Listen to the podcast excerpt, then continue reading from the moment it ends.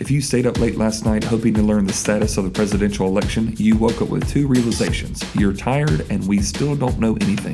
With tensions high now and people on alert, how should Christians respond? It's time to go the second mile on how we wait for the election results.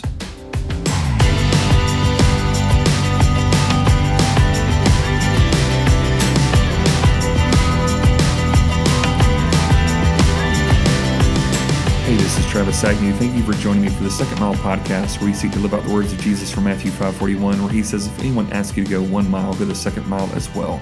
As we follow Jesus, we don't want to do the bare minimum, but we want to follow him with everything we have. And that's why on this actual ninety-third episode of the Second Mile Podcast, I want to talk to you about waiting for the election results. Um, so I did the unthinkable last night. I, I should have listened to the reason uh, around me, but uh, I had so many people telling me, you know what, there's going to be no way we're going to know the results of the election uh, into Tuesday night, so you might as well go to sleep. And I thought, well, maybe there's a chance. And uh, if you stayed up, um, I, I talked to different people this morning, some who, you know, uh, went to bed re- at, at regular time because I thought there's no chance we're going to know anything. And some people were ridiculous like me and stayed up till around two o'clock, hoping that you would at least know something. Uh, and so I remember sitting there, there was a certain time you're watching all these different things come in, and I'm going back and forth between channel to channel, and different people are calling different states.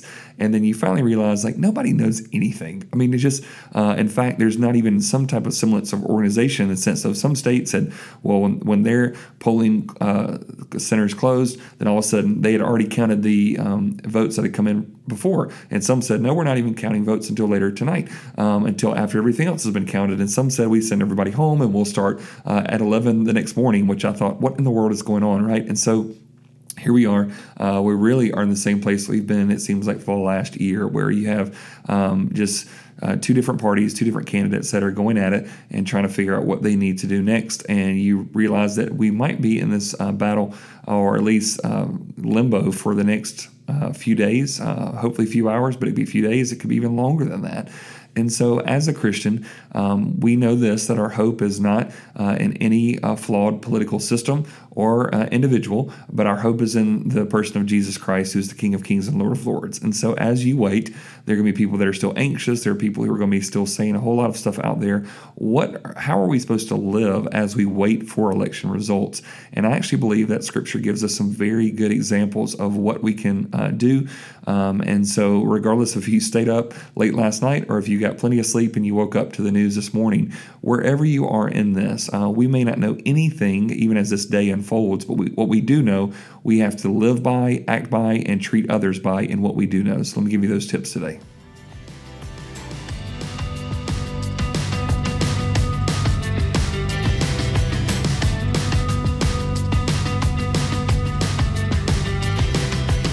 So as we try to navigate as Christians who are living as citizens in the United States of America, even though I know there's some people who outside the states uh, listen to this, and we're so thankful for you, uh, it seems like all the eyes of the world are turning into the country to see what's going on. Uh, if we think about the difference between first mile believers and second mile believers, let me give you just an example here. First mile believers are those who I would say have naive optimism about what even the election and um, the democratic process could be, right? Um, and and I, and I say that in a, in a loving way. Like I, I'm I'm someone who likes to be half glass full instead of half glass glass empty person anyway. Uh, so I, I'm a very optimistic person. I'm a very um, encouraged person, and and just sort of always try to see the good, and no matter what the situation is. But I don't want to have naive optimism. Uh, there's a great, a great quote by Bruce Ashford that says, uh, we can engage in politics because we aren't controlled by naive optimism or overwhelming despair. So as Christians, we shouldn't have this naive optimism in the sense of that we think that somehow if your favorite candidate gets the uh, position, then all of a sudden everything's going to be right in the United States, everything's going to be right in the world, and God's glory is going among the nations. We we don't believe that that's how God is going to get his agenda done by the political process. It's not about getting the right person into office. It's about getting the church on the mission field and getting among the nations. That's where our hope is. We believe that the message is the gospel and not a political agenda. So with that, we're not going to espouse some naive optimism, but also, regardless of what happens, we're not going to have overwhelming despair. Uh, we're not going to, um, and I believe this, that Um, there's a lot of different people that love Jesus that are voting in different ways, and it's very hard for people who see it differently. There are people who are very passionate about uh, President Trump. There are people who uh, are following Christ who are very passionate about not following Donald Trump. Uh, we have people that are very passionate about not choosing either one, uh, and yet there are people that I respect on almost every side of the argument. And so How, how do we go through this, right? Because I believe I don't have a naive optimism that one candidate is going to bring about um, God's will among all the nations, and all of a sudden the church can take a back seat and pause. So I think the Second Mile believers, instead of just having a naive optimism or having an overwhelming despair, regardless of what does come out in the next few days, is that we should have this calm trust. Second Mile believers have this this calm trust that we go, you know what? We've been involved in the process. We, we've cast our votes. We've stayed up watching. Uh, we do know that there are significant issues uh, to play out as a result of this election, but we do have a calm trust. We have the trust that says, regardless of who goes into office, we know that even if you know of what the results are at this time, half of the country is going to be mortified at the results. Um, people are, uh, we knew this. In fact, when you start seeing people board up cities, even before the election takes place, what is it saying? They know that half of the country is going to be so infuriated by the results if their candidate doesn't win that people are fearful of how people are going to respond in the midst of that. And that tells us something, that while uh, our country is known for a civil war that happened back in the eighteen hundreds, that was really divided by a geographical line, if you will. Uh, it, it, it formed in an ideological sense, but it really had a geographical um, line to it. Uh, right now, we have an ideological line that is going through not only state by state, but as many of the people that were, reporters were showing last night, it's county by county. And so there's people that are in all different places that think very differently. So some of the major metropolitan cities around the United States are boarding up. It's showing that there is this uh, unrest and uneasiness, uh, a, a fear of chaos that could break out. And so a Second Mile believer has to be someone who literally portrays a calm trust that knows, yes, people may get infuriated. Yes, um, people may loot. Yes, there may be protests. There may be burnings. There may be riots. There may be people in prison. There may be legal arguments that are still to come. And yet we have this calm trust because our trust is not in a person. It's not in a party. It's not in a system. It's not in a result. Uh, it's not in what happens in the Senate, the House, the White House. But it's what happens that we know that our God is still sovereign and in control of it all. And so we know that, as Bruce Ashford said, we don't have to have naive optimism or overwhelming despair because we know the peace that comes with walking with God.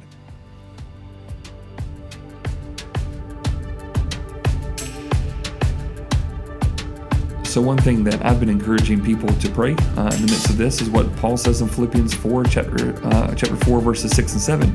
He says, "Don't be anxious about anything, but in everything with prayer and supplication with thanksgiving, let your requests be made known to God, and the peace of God, which surpasses all comprehension, will guard your heart and your mind in Christ Jesus."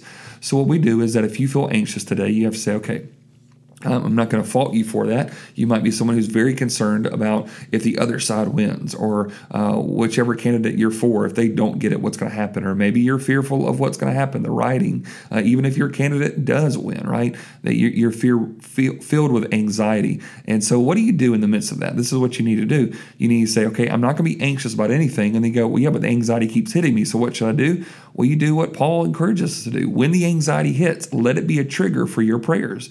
Don't act like Like you, well, I shouldn't be anxious and I messed up, so what do I do now? You pray. You begin to seek the Lord in the middle of that process and say, okay, so when anxiety hits, let it be a call for prayer. Acknowledge it before God. Say, look, God, I'm scared right now. I know that I shouldn't be, but I am, and I'm bringing it before you. I'm not trying to act like it's not there, but I'm just bringing it before you and say, I, I need your help right now. And so you says we pray and we bring supplications. We get very specific about what our prayer requests are. But as we pray, it also says we can pray with thanksgiving. So we're we're thanking Thanking God in the middle of those processes for what He already has done, believing that He is working, believing that He's able to do incredible things. And so, uh, and when we can pray like that, the peace of God surpasses all comprehension. It literally doesn't make sense, the amount of peace that God can provide, even in chaotic times. And it guards, it says, our heart and our mind. So it's how our emotions, our feelings, our thoughts, our decisions, you name it. It can be completely all over the place with how the peace of God um and canvases us in the middle of it, which I think is so important for us to remember that uh, the peace of God can come upon us even in the midst of the uncertainty. And one other place I would really encourage you to process from the Word is what Micah chapter six, verse eight says. uh, as a believer, uh, you're not responsible for how everybody else responds. You you can't do anything right now about the election or what people are going to do. But you can do, I think, what Micah six eight tells us to do, where he says, "He has told you, O man, what is good." So if you want to know what's good, here it is. And what does the Lord require of you? But to do justice, to love kindness, and to walk humbly with your God. There is no better way that in the midst right now, people are checking news and social media outlets and every conversation around every water cooler and every um, uh, kitchen table uh, today is about the election results and how long we're going to wait. So what do you do? Well, this is what God had said is good. And this is what the Lord requires of you, to do justice, to love kindness, and to walk humbly with your God. To do justice, to love kindness, and to walk humbly with your God. So to do justice, to do what is right, to do what is fair, to love kindness. You actually love that you have the opportunity to be kind, that um, even if someone disagrees with you, or even if someone else is is uh, upset or, or frustrated or doing horrible things, that doesn't mean you have to. You can love kindness in the process, and you can walk humbly with your God, showing that you trust in Him above all else. Um, and and so with that, if, if you want to be someone who's going the second mile in the midst of these times, that's a, a great place for you to do, to do justice, to love kindness, and to walk humbly with your God. Another great quote by Bruce Ashford says, "Politics should never influence your religion, but if your religion doesn't alter your politics, you've got a weak example." And I think that's a great place for us to land today, to say, you know what, uh, politics should not see the way that you view the Bible or the way that you view walking with Christ. But if your religion doesn't alter the way that you're doing your politics, you have a weak example. No matter what happens in the next few hours, the next few days, the next few months, you need to be able to say that regardless of the outcome, I can do justice, I can love kindness, and I can walk humbly with your God. Folks, we need to be a voice of reason. We need to be salt and light.